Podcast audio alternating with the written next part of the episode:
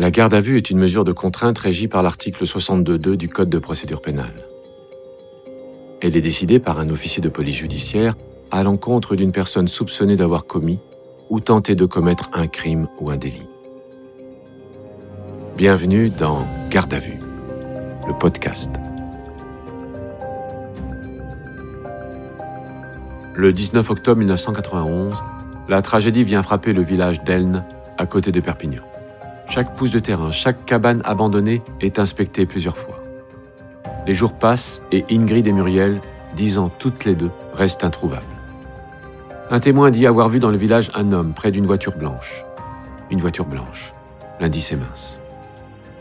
Des barrages routiers sont organisés, un peu pour le principe. Mais l'enquête s'enlise. L'espoir s'amenuise et dix jours après la disparition, il est infime. Le père de Muriel lance alors un appel aux ravisseurs. L'émotion est nationale. Un coup de pouce du destin relance l'enquête. Par téléphone, quelqu'un donne le nom d'un homme. Les gendarmes vérifient. L'homme était dans la région au moment des faits. Il a déjà été condamné pour des actes de pédophilie. Il faut faire vite. Les petites sont peut-être encore en vie. Le suspect se nomme Christian Van Geloven. Il est interpellé à Saint-Dizier, à huit cents kilomètres d'Elne, et emmené dans un bureau de la gendarmerie. Le premier novembre mille neuf cent quatre-vingt-onze, à quinze heures, sa garde à vue commence. Ces auditions ont été reconstituées avec des comédiens d'après les procès-verbaux des interrogatoires. Vous entendrez aussi les témoignages des enquêteurs et des avocats qui ont travaillé sur l'affaire. Je m'appelle Christian Van Geloven. Je suis né le dix-huit avril mille neuf cent quarante-cinq à Eindhoven, aux Pays-Bas. Quand l'hypothèse de Van Geloven se présente, on n'a rien. Chef Rouquerol, brigade de recherche. Le seul point euh, positif, c'est qu'il avait une voiture blanche, une polo blanche, et qu'un témoin avait vu une voiture blanche.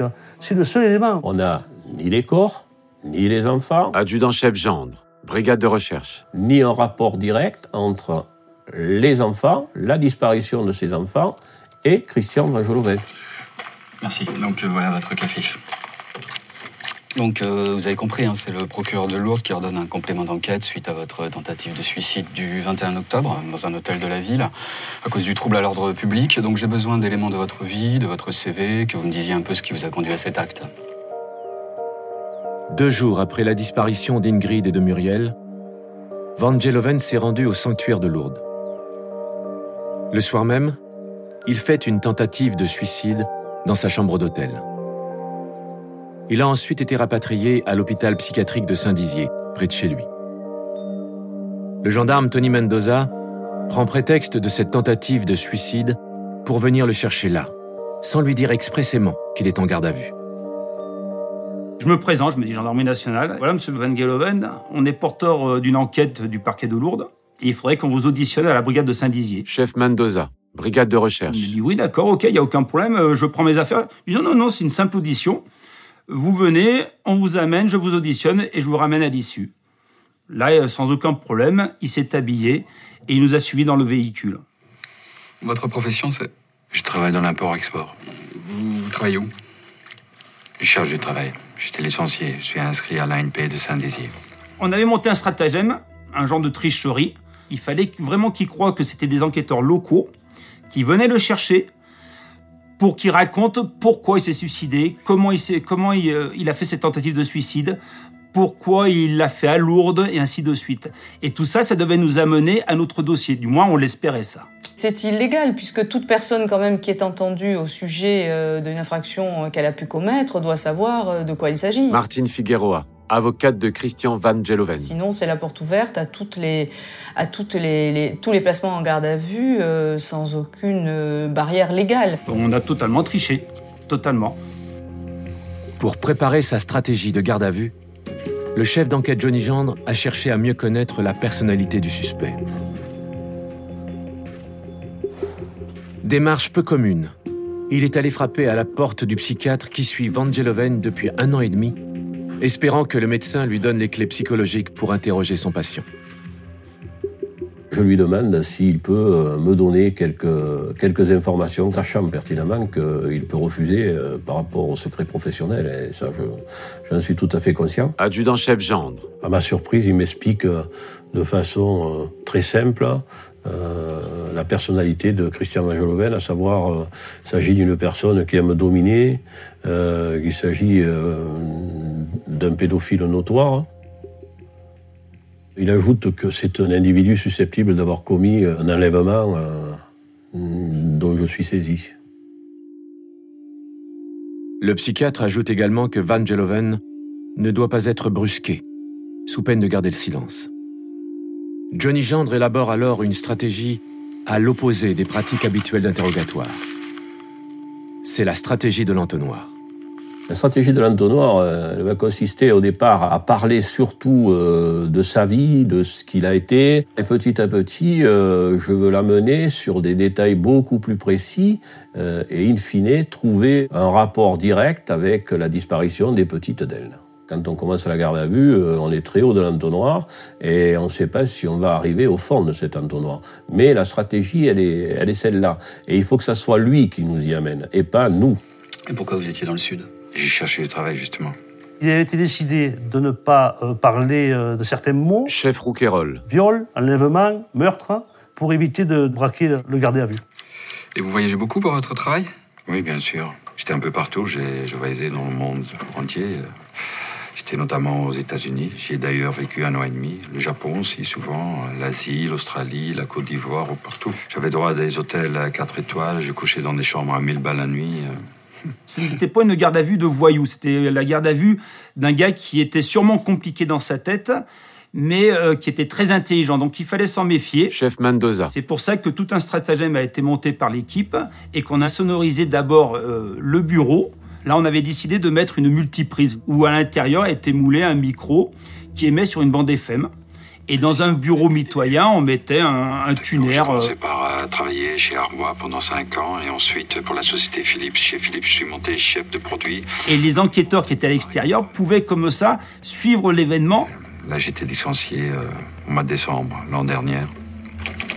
Deuxième stratagème, le mobilier du bureau de garde à vue est réduit à son strict minimum. Il n'y avait rien, il n'y avait pas de fleurs, il n'y avait pas de stylo, il n'y avait pas de machine, il n'y avait rien. C'était, on aurait dit une sorte d'opération. C'était pour éviter que Van Geloven se focalise sur un objet, sur, que son attention soit, soit détournée, pour qu'il euh, il ne voit qu'une personne, celui qui est interrogé. Vous êtes marié, vous avez des enfants ? Oui, je suis marié en soixante-dix, j'ai deux enfants. Eric, vingt et un ans, et sa sœur Claire, qui en a dix-huit. D'accord. Et si on reprenait vraiment... Sur la stratégie qui avait été élaborée par Johnny, on faisait ça sur, euh, sur du tableau papier. On mettait les équipes et les missions. Et ma mission, c'était d'entendre sa première version sur son identité, euh, son éducation, avec qui il avait été élevé. La première équipe devait euh, dégrossir l'individu, devait euh, connaître un petit peu ses failles, euh, ses points faibles, arriver à, à le mettre en confiance. Il fallait le laisser parler et le laisser venir à nous. Je suis l'avant-dernier d'une famille de six enfants, ou plutôt onze. Il y en a cinq qui sont morts, une famille très pauvre. Euh, mon père, il tenait un bistrot, c'était un grand alcoolique. Et ma mère s'est jamais vraiment occupée de moi. D'ailleurs, à l'âge de quatre ans, elle m'a, elle m'a donné, plutôt vendu. Vendu ? C'est-à-dire ? Oui, à sa sœur, elle m'a donné. Qui, elle, en avait de l'argent et un bon mari. Mais ça s'est bien passé avec eux ? Vous avez été heureux ? Oui, ils sont bien occupés de moi, financièrement en tout cas. Ils m'ont donné comme un petit chat, ils sont bien occupés du petit chat.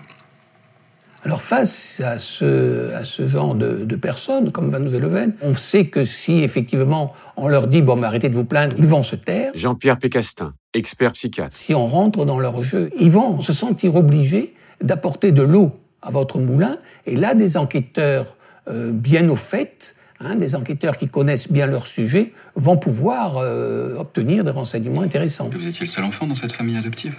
Pendant très longtemps, oui. Pendant dix ans. Jusqu'à mes quinze ans. J'étais en pension à l'époque. Euh, ils sont venus me voir pour me demander si ça me ferait plaisir d'avoir une petite sœur. J'ai dit oui. Je ne savais pas ce que ça voulait dire, moi. Ça a été terrible. Ils ont adopté une petite fille, une Italienne. Elle avait deux trois ans. Mais pourquoi ça a été terrible ? Parce que ma mère adoptive s'est plus jamais occupée de moi. Seulement d'elle. C'est comme si j'avais été abandonné une deuxième fois.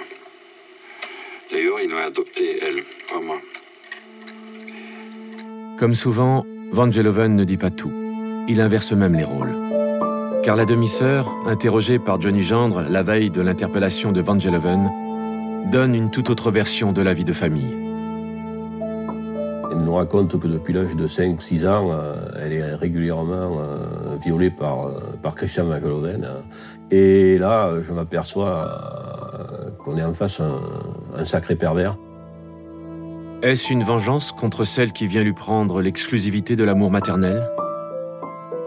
Peut-être est-ce là, dans cet apprentissage perverti de la sexualité, avec une enfant de quinze ans de moins que lui, qu'on peut trouver les premiers symptômes de ce que Van Geloven appellera sa maladie.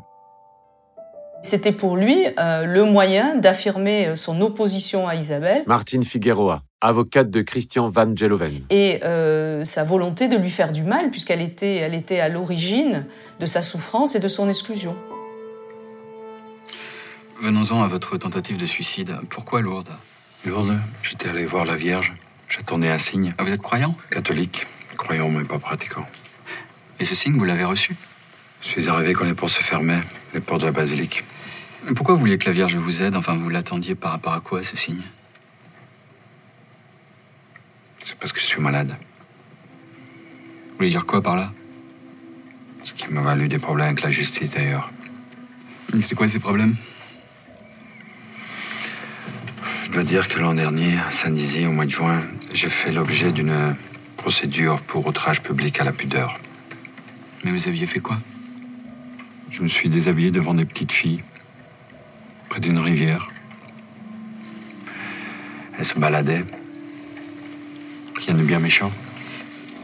Van Geloven parle relativement facilement de sa sexualité parce qu'à ses yeux, sa sexualité est normale. Jean-Pierre Pécastin. Il considère en définitive que la condamnation de la pédophilie est une condamnation morale, est une condamnation sociale. Or, Van Geloven, comme tous ces pervers, euh, ne considère, n'admettent pas cette morale. Et vous avez été condamné pour ça ? J'ai pris deux mois avec sursis et trois ans de mise à l'épreuve.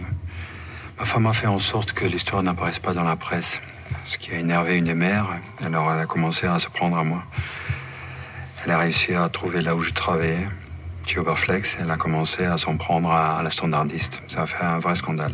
Vous avez compris pourquoi je vous en voulais ? Bah oui, c'était une chemeuse de quartier, elle voulait pas qu'un cadre euh, échappe à la justice et tout, alors que moi je voulais juste euh, repartir de bon pied, euh, sans que ça se sache. Forcément, j'ai perdu mon boulot. Mais c'est pas tout. Suite à l'acharnement de cette mère, la juge d'application des peines m'a demandé de quitter la région, ce que j'ai très mal pris. Mmh. Ça peut se comprendre. Oui, parce qu'après tout, je suis propriétaire de ma maison, mes enfants vont à l'école, je vois mon psy régulièrement, je suis complètement en règle. Oui, c'est sûr. Elle m'a obligé à, à partir comme ça. Oui, oui, c'est difficile, oui, c'est sûr. En soit, c'est pour, pour mettre fin à ces histoires que j'ai décidé de chercher du, du boulot ailleurs, dans le sud. Mmh. Et vous avez fait le trajet directement, d'une traite, parce que ça fait long ? Non, je fais des pauses. Par exemple, je me suis arrêté à Orléans. Et pourquoi Orléans ? C'est aussi par rapport à ma maladie. Je me suis arrêté devant la maison d'arrêt. Ah, devant la maison d'arrêt ?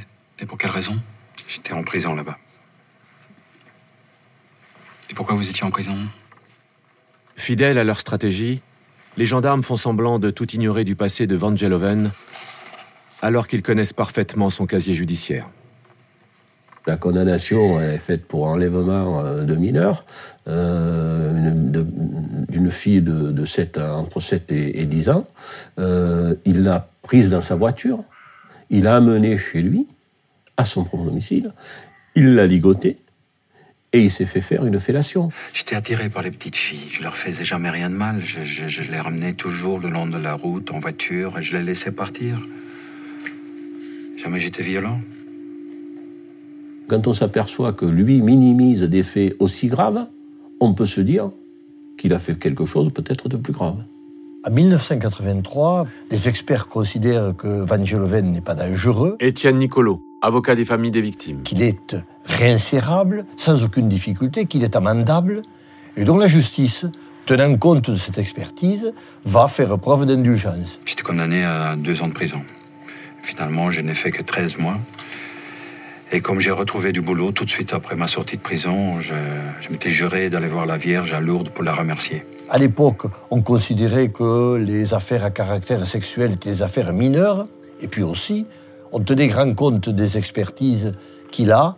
On trompait, on trompait les magistrats. Euh, je vois un, un psy depuis un an et demi.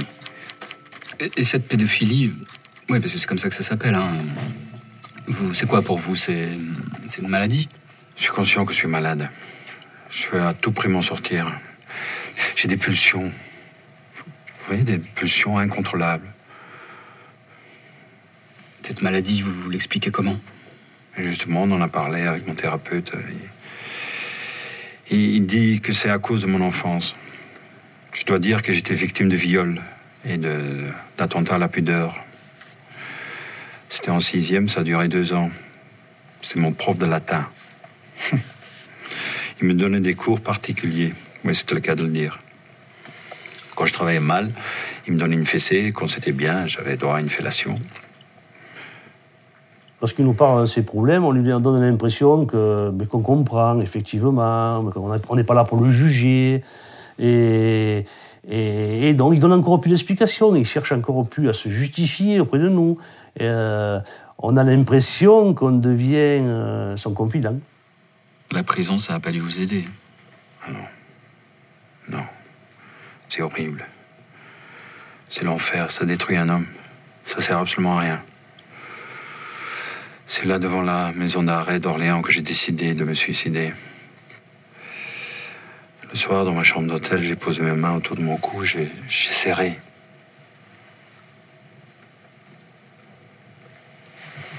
Et après, j'ai pris des médicaments pour dormir. Et vous êtes allé directement de Orléans à Lourdes? Non, j'ai fait un arrêt à Collioure. Un ami m'y avait prêté son appartement. Vous êtes parti quand? Je suis parti de Collioure lundi matin, en direction de Lourdes. Je suis arrivé le soir même, à dix-neuf heures trente. À la fermeture de la grotte, j'ai décidé de me tuer.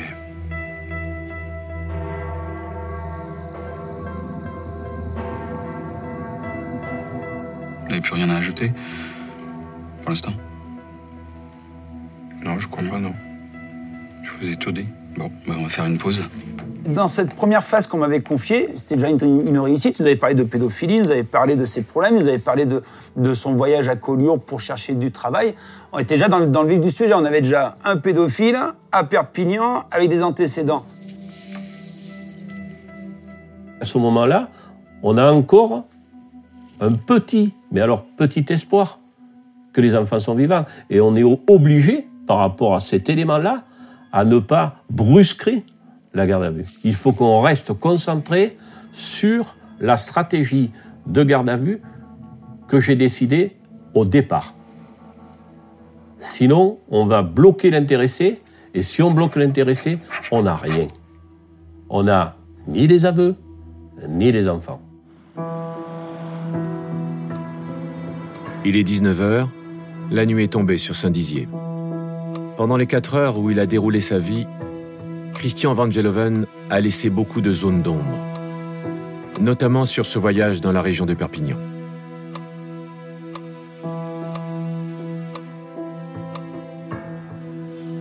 Après seulement une heure de repos, place désormais à la seconde équipe. Son rôle ? Apprendre quel est l'emploi du temps de Van Geloven l'après-midi du samedi dix-neuf octobre. Ce samedi ensoleillé où Ingrid et Muriel sont allées jouer près d'une cabine téléphonique. Qu'a-t-il fait? À qui a-t-il parlé? Était-il à Elne ce jour-là? C'est tout l'enjeu de cette seconde audition. Ma mission était de, de le faire venir sur les petites filles et sur Elna.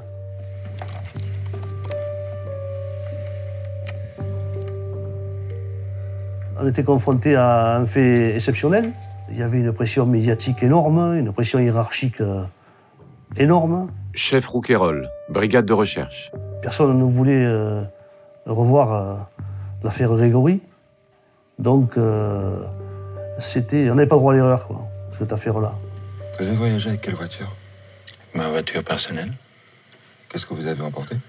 Une valise avec mes affaires et des disques musique classique. Autre chose? Dans le coffre, j'avais un fusil à plomb, un téléviseur, un sac de couchage, mes chaussures, trois paires. C'est tout? Dans la boîte à gants, j'avais un couteau, un couteau type scout. Pourquoi vous aviez emporté une carabine? C'est une carabine à plomb, j'avais acheté des munitions. C'était juste pour m'amuser pendant le voyage. J'avais jamais eu l'occasion de, de le faire à Saint-Dizier. Si on regarde euh, le matériel importé, euh, ça n'a rien à voir avec, euh, avec quelqu'un qui va chercher du boulot. C'est plutôt quelqu'un qui, qui, qui part à la recherche de quelque chose d'autre. Adjudant-chef Gendre, brigade de recherche. Et en l'occurrence, euh, par rapport à ce qui nous intéresse à nous, on peut très bien penser que euh, le couteau, la carabine, ce sont des, des armes potentielles pour avoir supprimé euh, les petites d'Elne. Et vous pouvez nous donner votre emploi du temps à partir du vendredi, avant votre tentative de suicide? Oui. Euh, le vendredi, j'ai roulé toute la journée euh, pour Collioure. Je suis arrivé, je suis parti chercher les clés à l'agence. Euh, puis le lendemain, j'ai, j'ai dormi assez tard. Puis je suis directement parti pour Perpignan. Je voulais visiter la vieille ville. C'était quelle heure? quatorze heures trente. C'était le jour de marché. J'ai discuté avec un commerçant. C'est lui qui me disait que je devais acheter le journal local plutôt le lundi. L'Indépendant? Pourquoi? Pour les petites annonces d'emploi. Il me disait que ça sortait le lundi. Ah, vous comptiez trouver du boulot dans le coin? Ah oui, pourquoi pas. C'est quand même loin de chez vous. C'est pas grave. Donc samedi, je me suis baladé euh, dans la vieille ville. Et après, je suis parti vers dix-huit, dix-neuf heures. Euh, je suis directement rentré sur Collioure. Par le même chemin? Ouais, par le même chemin. J'avais un peu faim en rentrant. Euh, Alors, je me suis acheté une tranche de jambon chez un petit charcutier. Il ressemblait à quoi, ce charcutier? quarante, quarante-deux ans, un mètre soixante-cinq, soixante-dix, euh, assez corpulent. Une personne qui n'a rien à se reprocher euh, se souvient de très peu de détails, quoi, de, de ce qu'il a fait. Chef Rouquerol. Or, lui, il était très précis, très pointu sur ce qu'il avait fait. J'ai vu un tel commerçant, j'ai discuté avec lui tant de minutes, je suis parti à tel endroit, euh, pratiquement, j'ai pris telle route. Euh, euh, voilà, il était très, très, très précis. Et en l'occurrence, il donne euh, un gros alibi. Et vous avez parlé de quoi? Je sais plus. On a fait la fermeture ensemble. Après, je suis rentré. J'ai mangé un peu, j'ai regardé la télévision, et je me suis couché, j'ai pris mes médicaments et j'ai bien dormi. On a des équipes sur place que l'on sollicite, on fait des vérifications afin de savoir si oui ou non ce qu'il dit est une réalité, ou s'il se trompe, ou s'il ment. Nous voilà le dimanche. Euh, dimanche, je me suis levé, je fais le ménage. Et... Et j'ai, j'ai mangé ma tranche de, de jambon. C'est ridicule. Qu'est-ce qu'on en a à faire de ce qu'il a mangé? On lui pose pas une question directe. Patience. C'est un manipulateur, Tongus. Il nous balade. Il y a une équipe qui va vérifier euh, et qui retrouve ce, ce fameux charcutier. Tout ce que raconte Van Geloven est vrai. La seule chose, c'est que le témoin nous explique qu'il s'est probablement trompé en ce qui concerne le jour où il a rencontré ce charcutier. Au fait, concernant ce charcutier, on a vérifié, mais il a un doute quant au jour où vous l'avez rencontré. Oui. Lui, il dit que c'est un autre jour. À partir de là, il se dit, tiens, j'ai connu une petite erreur. C'est un élément contradictoire, un des premiers éléments contradictoires qui vient dans sa narration. Et ça, c'est très important. Ce qui m'interpelle surtout, c'est qu'à partir du, du samedi soir, euh, il n'est plus en contact avec qui que ce soit. On a l'impression qu'il s'est complètement coupé du monde, coupé des autres, coupé de l'extérieur. Ce qui me fait penser que c'est à partir de ce moment-là qu'il détient les enfants, qu'il les a éventuellement séquestrés et qu'il les a éventuellement éliminés. Donc, le lendemain matin, vous vous réveillez, vous êtes dans quel état? Vous faites quoi? Je fais le ménage, je rends les clés à l'agence et j'achète le journal. Pourquoi vous achetez le journal? Pour les petits annonces, je vous ai dit. Oui. Je me suis vite rendu compte qu'il n'y avait pas de petites annonces à mon niveau. Par contre, j'ai vu, c'était assez évident, c'était en première page du journal, la photo des deux fillettes qui avaient fait une fugue.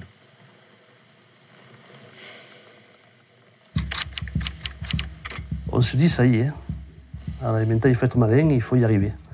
Et c'était, pour nous, c'était déjà une, première, une bonne avancée. Il fallait qu'il nous parle tout seul des petites filles et d'elles. Il emploie un terme tout à fait désuet dans le contexte, à savoir les petits, la fugue. Les petites ont fugué. Or, la presse, les médias, tout le monde parle de disparition inquiétante, de séquestration, de rapt éventuel, mais à aucun moment il est question de fugue. Il y a peut-être aussi un petit jeu pervers dans, ce, dans les détails qu'il donne. Jean-Pierre Pécastin, expert psychiatre. Je te donne ce détail, qu'est-ce que tu seras capable d'en faire ? Chiche.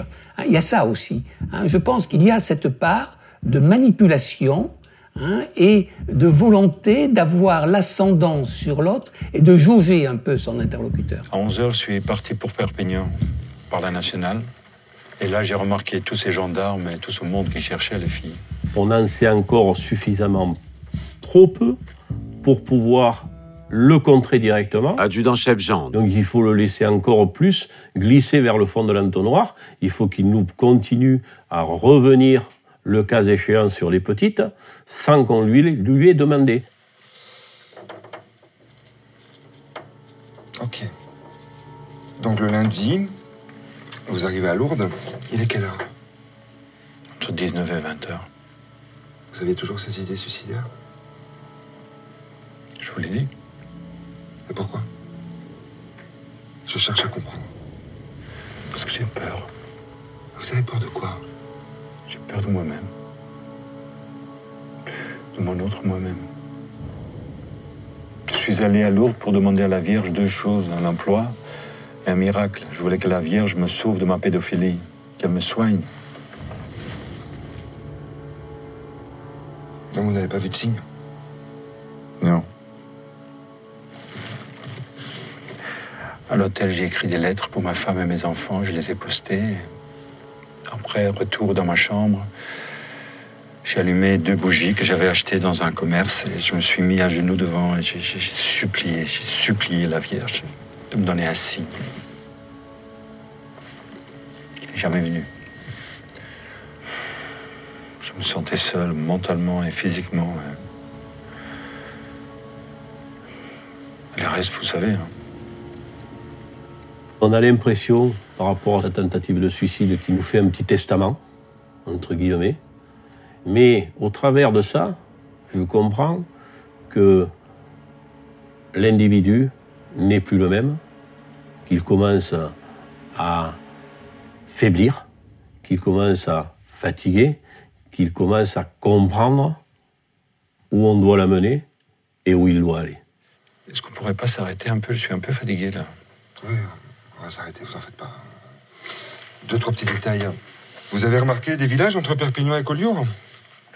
Non, le seul village qui m'a marqué, c'était Elne, et puis... Non, il y avait un autre, dont j'ai oublié le nom. Vous êtes déjà allé à Elne ? Non. Pourtant, vous dites que vous le connaissez. Oui, c'est parce que... C'est un village qu'on, qu'on aperçoit quand on est sur la nationale. J'ai bien vu qu'il y avait de beaux monuments, mais je, je préférais rentrer sur Collioure. Donc, vous n'êtes pas passé à Elne ? Non, jamais.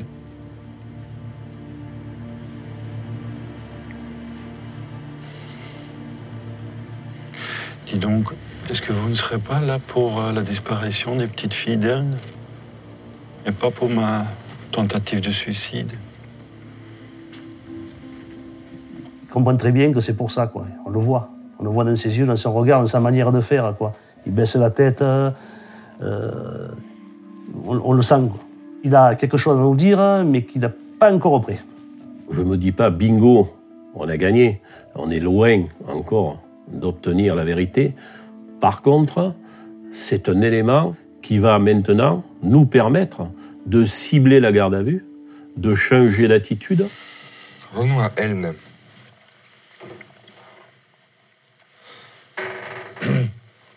Vous me dites connaître ce village sans l'avoir traversé.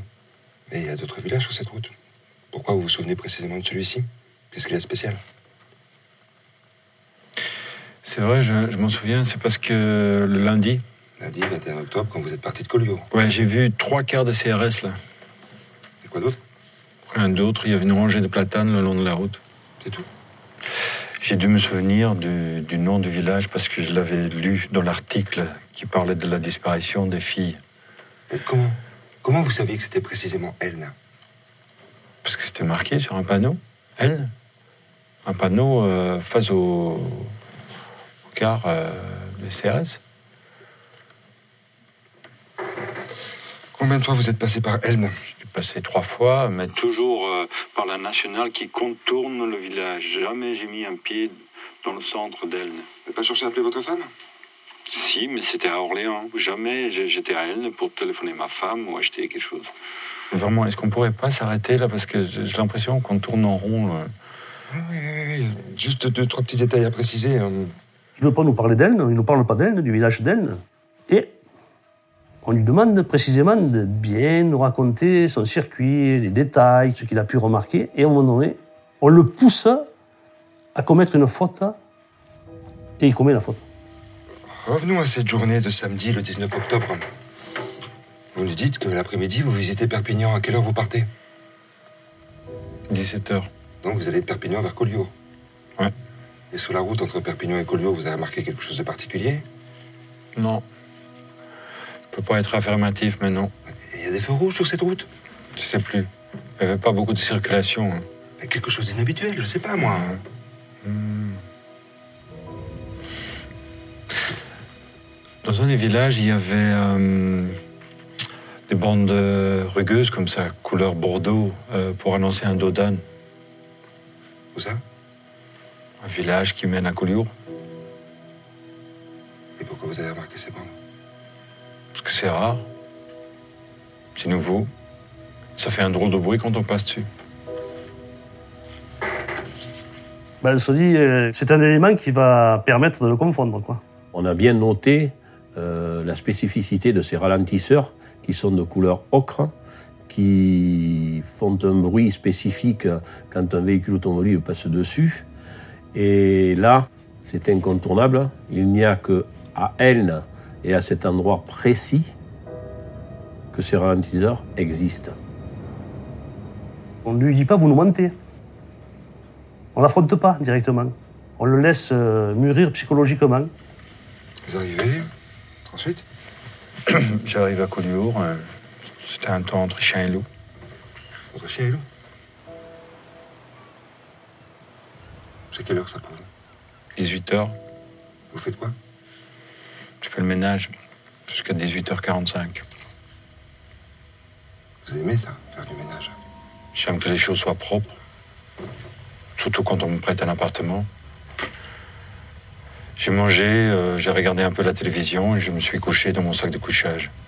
Dans votre sac de couchage? Mmh. Pourquoi? Pour ne pas salir les draps. J'avais même pris un oreiller.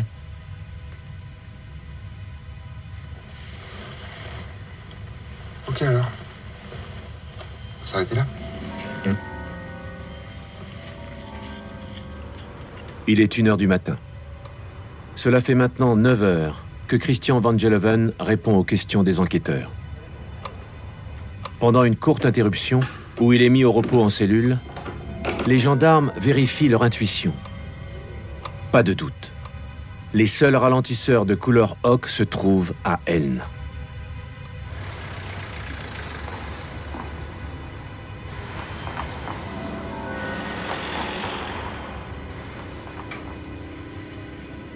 Il faut qu'on vous apprenne quelque chose.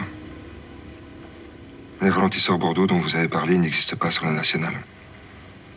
Ils n'existent que dans le centre d'Elne. Vous comprenez ce que ça veut dire?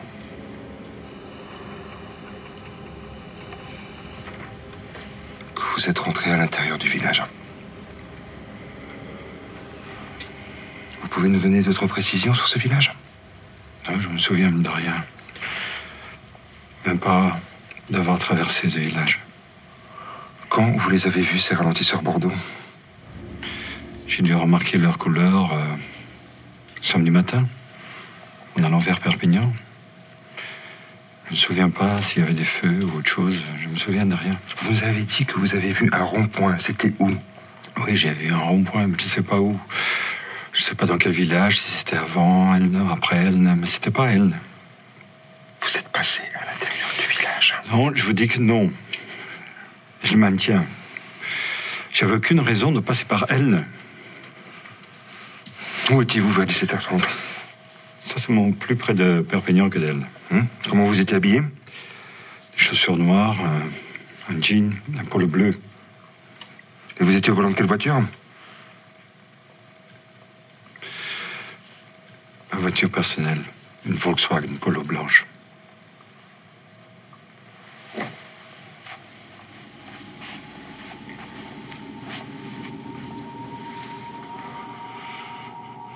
Les bandes rugueuses, il fallait rentrer dans Elne, il fallait rentrer vers les petites pour pouvoir les voir. Chef Mendoza, brigade de recherche. Quand il a dit ça, il était bleu, c'était fini, c'était lui.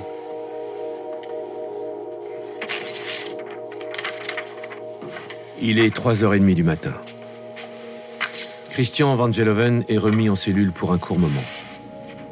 Depuis le début de sa garde à vue, la veille, il n'a bénéficié que de trois heures de repos.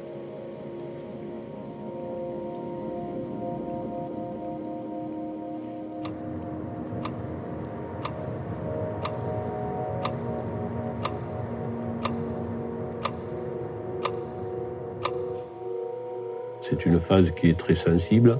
Je sais qu'on ne reviendra pas en, en arrière. Je sais que là, on y est. On est dans le bon tempo. On est dans le bon moment. Adjudant-chef Gendre, brigade de recherche. Donc là, je sais que Christian Van Geloven est, est, est fatigué psychologiquement, physiquement. Et je décide d'intervenir. Parce que je sais que c'est à ce moment-là que je vais le faire craquer.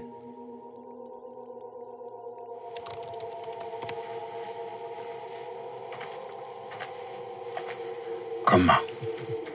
Kom. Hoe gaat het? Alle goed? Alle in orde?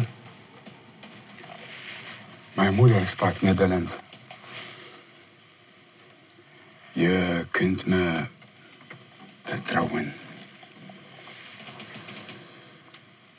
C'est le moment pour que de beaux côtés l'emportent sur le mauvais. S'il avait fallu l'embrasser sur la bouche, je l'aurais embrassé sur la bouche, sans problème. Chef Rouquerol, brigade de recherche. Pour moi, l'important, c'est de pouvoir savoir où sont les petites. Tout ça, c'est parce que tu es malade. Et tu sais, il existe l'article soixante-quatre sur l'irresponsabilité pénale. Tu nous as parlé de tes pulsions, c'est vrai que tu es malade, mais il faut que tu nous expliques. L'article soixante-quatre? Oui, tu sais, quand les gens sont malades comme toi, on considère qu'ils ne sont pas responsables de ce qu'ils font. Dans le code pénal, l'article soixante-quatre, il fait état de l'état de démence. Et là, il est intéressé. On le voit. On lui explique bien que ce n'est pas nous qui lui ferons bénéficier de cet article, que sont les juges, les psychiatres, et cetera. Mais là, il est intéressé. On le voit, c'est net. Et là, il s'accroche à ça. Je ne veux même pas retourner en prison avec tous ces sauvages. Vous savez ce qu'on leur fait, aux pointeurs, comme on le dit? Oui, mais non.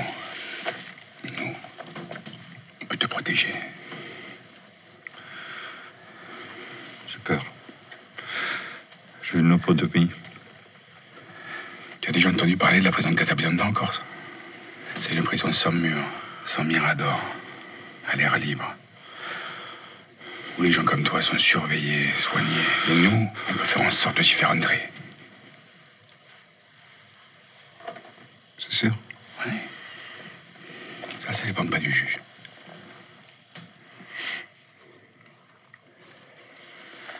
Assieds-toi. J'en ai violé des dizaines.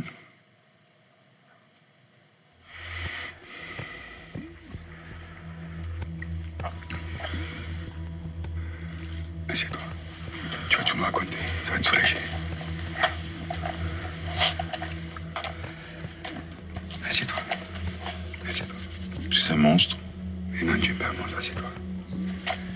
Dire à un garde à vue euh, tu, tu, tu es un malade, euh, tu es fou, euh, tu auras une responsabilité pénale parce que tu n'es pas responsable de ce que tu fais. Martine Figueroa, avocate de Christian Van Geloven. Euh, c'est de la pure technique euh, d'enquêteur, comme euh, quand l'on dit, euh, quand ils disent à quelqu'un euh, euh, faut avouer à demi pardonner, euh, dis que tu es coupable et puis le tribunal euh, en tiendra compte. En soi, ce n'est pas choquant, hein. C'est comme ça.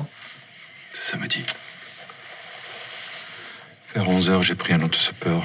Il devait rejoindre des copains à la piscine de Perpignan. Je l'ai déposé.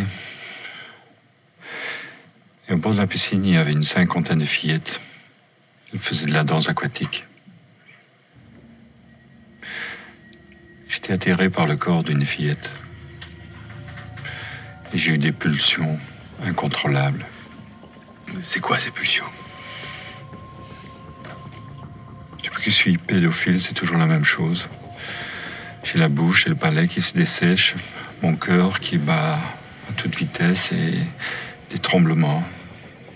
Je suis malade. Il va en fait à, en quête, à la recherche de sa pulsion, qui est pour lui source de plaisir. Jean-Pierre Pécastin, expert psychiatre. Et ensuite, si vous voulez, si effectivement cette pulsion le dépasse, à ce moment-là, il dit c'est pas ma faute, hein, c'est la faute à la pulsion. Mais qu'est-ce que t'as fait alors ? Je suis parti. Le malheur a voulu que je passe par Elne. J'ai remarqué la cabine téléphonique à côté du rond-point. Il y avait deux fillettes d'une dizaine d'années. Elles jouaient. Il y avait une blonde et une brune. Elles jouaient à faire semblant de téléphoner. Je suis descendu et... j'ai commencé à tourner autour de ma voiture pour ne pas leur faire peur. Et comment tu les as abordées ? Je leur ai demandé si elles ne savaient pas où il y avait une cabine à cartes, parce que celle-là était à pièces. Elles ont dit qu'il y en avait une à côté de la gare. Alors du coup, j'ai, j'ai demandé de, si elles ne pouvaient pas m'y emmener. Elles sont montées dans la voiture, à l'arrière. Je leur ai donné l'album d'Astérix que j'avais acheté au Leclerc à Perpignan. Et on est parti en direction de Collioure. Il manigance, il prévoit. Il achète une laisse pour faire croire qu'il a perdu son chien. Il achète des journaux, des journaux d'enfants, Astérix. Étienne Nicolo, avocat des familles des victimes. C'est quelqu'un qui n'agit pas sur le coup d'une émotion, sous le coup d'une pulsion, contrairement à ce qu'il dit. Et après ? Dans un premier temps, je voulais les ramener chez les parents. Et après, j'ai eu l'idée de plutôt les déposer le long d'une route fréquentée, au-delà de Boulou, pour qu'elles puissent rentrer en stop. Mais pourquoi tu l'as pas fait ? À l'échangeur de Boulou, je me suis dit que ça n'allait pas marcher. Alors j'ai continué en direction de la montagne et je me suis arrêté. J'avais remarqué que Ingrid commençait à s'inquiéter, alors j'ai eu l'idée de la faire descendre en premier. Il faisait nuit. Il était vers vingt et une heures trente.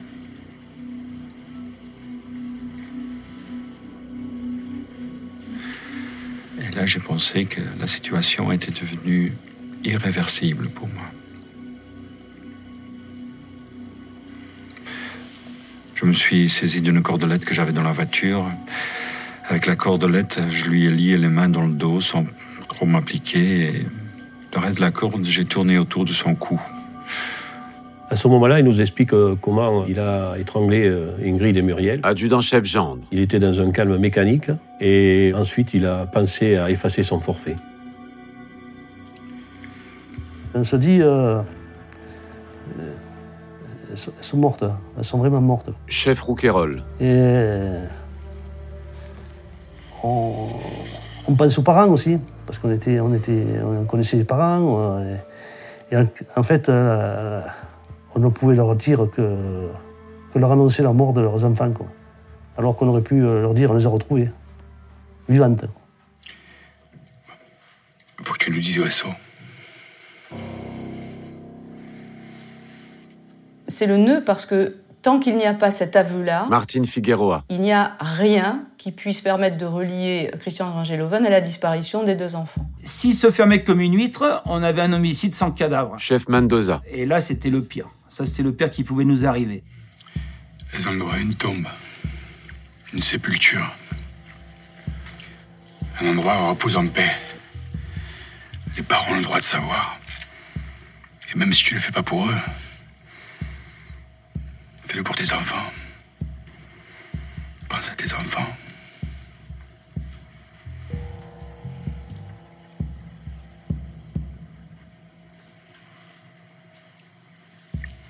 Vers cinq heures, je suis parti en voiture. J'ai fait tout un périple pour euh, trouver un endroit. J'ai pris la direction de Loudève. À un moment donné, je suis arrivé sur un genre de plateau. Et là, j'ai trouvé un chemin qui s'enfonçait dans la nature. Par hasard, je suis tombé sur un gouffre, entouré de barbelés.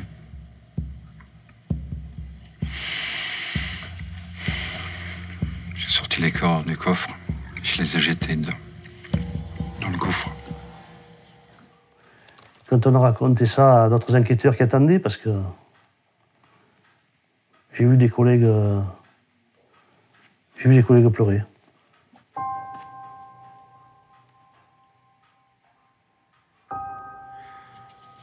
Je suis malade. Il faut me soigner.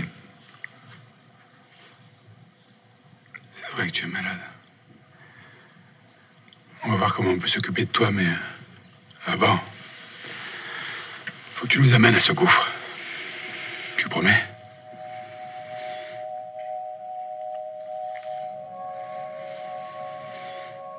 Il reconnaît avoir tué les petites, mais à aucun moment il ne reconnaît ce qui est la gravité de cette affaire, les tortures qu'il leur a infligées, des tortures à caractère sexuel. Étienne Nicolo. Or, des expertises, des expertises sérieuses faites par des légistes, ont démontré la réalité de ces violences graves que lui attribue à la chute des corps dans le gouffre où il les avait jetés.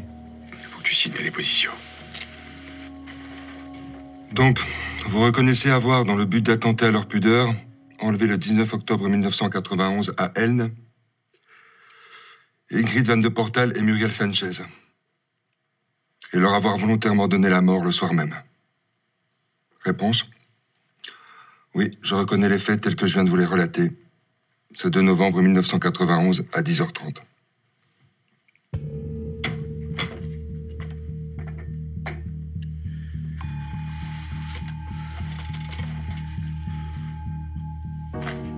À elle, au domicile de, d'Ingrid Van de Portal, je retrouve les parents, et notamment la maman.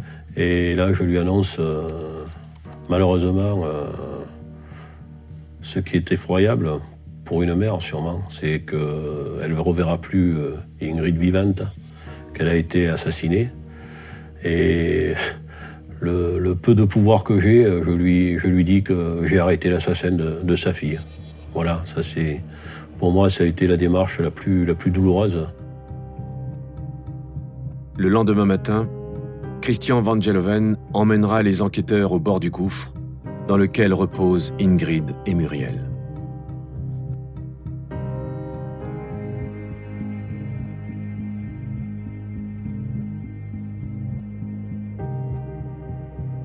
Deux ans plus tard, celui que l'on a surnommé le monstre d'Elne sera condamné à la prison à perpétuité, assorti d'une peine incompressible de trente ans.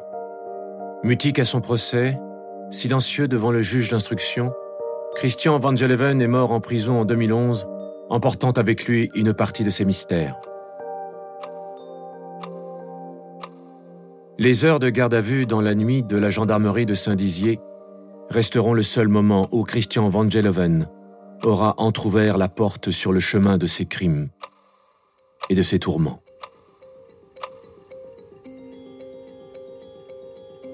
Garde à vue est un podcast coproduit par Initial Studio et WhatsApp Film à partir de la série documentaire quarante-huit heures, produite par WhatsApp Film et France Télévisions et réalisée par Mathieu Belghiti et Frédéric Lantieri. Production exécutive du podcast, Initial Studio. Production éditoriale, Sarah Koskiewicz et Mandy Lebourg. Montage, Camille Legras. Avec la voix d'Emmanuel Yacoubi.